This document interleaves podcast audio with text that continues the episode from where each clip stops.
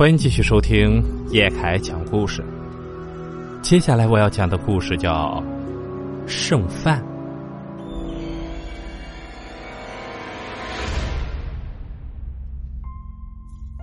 我在这儿要讲的是关于我小舅的故事。我妈他们姐弟四个，小舅的年纪最小，从小就娇生惯养他。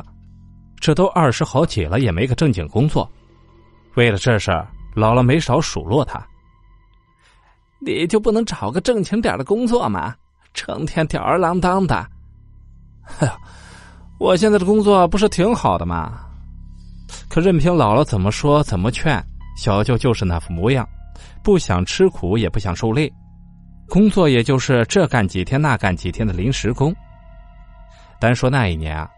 小舅在城郊的一个工地上找了个保安的工作，恰逢那时要创建文明城市，上面下来通知了，所有的工地都要停工，所有工人也都放了假。小舅为了多挣点钱，主动留下看守工地。哎，你怎么这么晚才来啊？我得去赶车了，你把工地看好啊。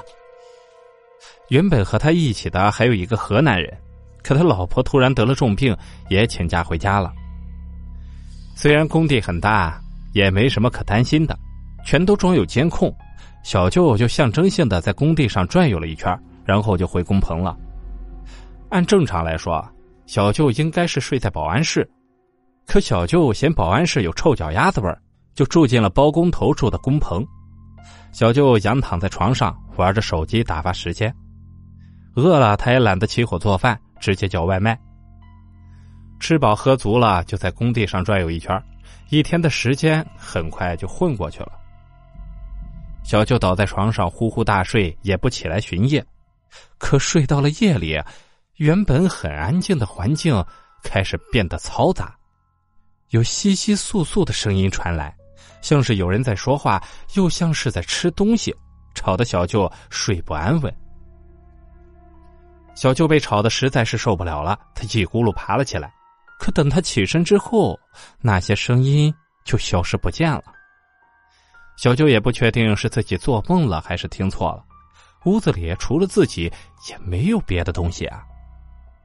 小舅是那种想不明白就不去想的人，一翻身就又睡下了。好在后半夜啊，没有再出现奇怪的声音。小舅一觉睡到太阳升起老高，才从床上爬起来。他迷迷糊糊的往外走，打算洗个脸，到工地上转一圈。可走到桌子旁边的时候，发现了不对劲儿。头天晚上他叫的外卖，因为不太可口，没有吃完，还剩下一大半放在桌子上没有收拾。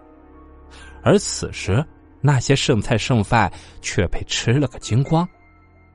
我说过，小舅是那种想不明白就不去想的人，他就全当是老鼠臭虫给吃了，该干嘛还干嘛。当天的一日三餐还是叫的外卖，同样也是照例剩了很多，没有收拾，就那么摆在桌子上。到了晚上，又如常的上床睡觉了。可是睡到夜里啊，他又听到了那种窸窸窣窣的声音。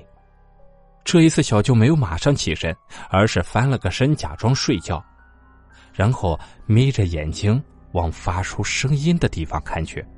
这一看，眼前的景象惊出了小舅一身冷汗。就见有三个黑影聚集在桌子那里，正狼吞虎咽的吃着桌子上的剩菜剩饭，而那三个黑影一眼就能看出来，并不是人。小舅惊吓之余，一咕噜爬起来，打开了灯。可再往那桌子上看的时候，已经什么都没有了，那三个黑影也不知去向。小舅确信自己没有看错，他走到了桌子前头，原本饭盒里剩下的一些饭菜又被吃了个精光。门窗是关的好好的，剩菜剩饭却被一扫而空。那三个黑影，一定是鬼。无疑了，小舅刚开始还有些害怕，可转念一想，不就是残羹剩饭被吃了吗？于是啊，他就又回到床上继续睡了。第二天赶上周围的大集，小舅无所事事的就到集市上闲逛。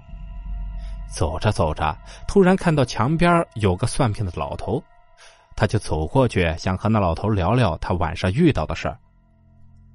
算命的看小舅走到了他的卦摊前，就主动和小舅搭讪：“小伙子啊，脸色不太好啊，是不是遇到什么事儿了？”小舅呢，就把自己的遭遇讲给了算命的听。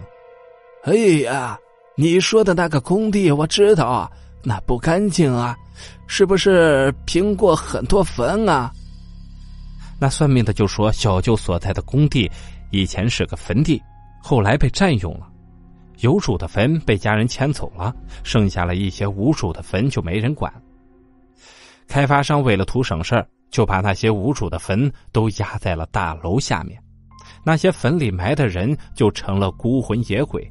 又无人供奉，小舅吃剩下的饭菜摆在那里不收拾，他们就以为是供奉，就出来吃了。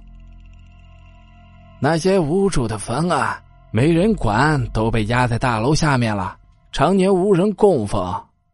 呃，好像是的。你把这个符拿着，挂在门上，那些东西就不敢再进屋了。那算命的就给了小舅一个符，让小舅挂在门上。就没有鬼魂再敢进屋了。小舅收下了那符，给了算命的二十块钱。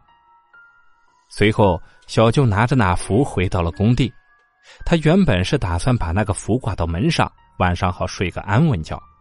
可转念一想，那些鬼魂也没怎么着他，还有些可怜，就随手把符给丢了。到了晚上，小舅也没搬回保安室住，还是睡在那个工棚里。只是吃剩的饭菜，他不再放到屋子里的桌子上，而是放到了工棚外面的土包上。他说：“有时候啊，会听到工棚外面有窸窸窣窣吃东西的声音，但是从来没有打扰过他。”好了，故事到这里就结束了。感谢您的收听。如果喜欢叶凯的故事，请帮忙订阅加关注。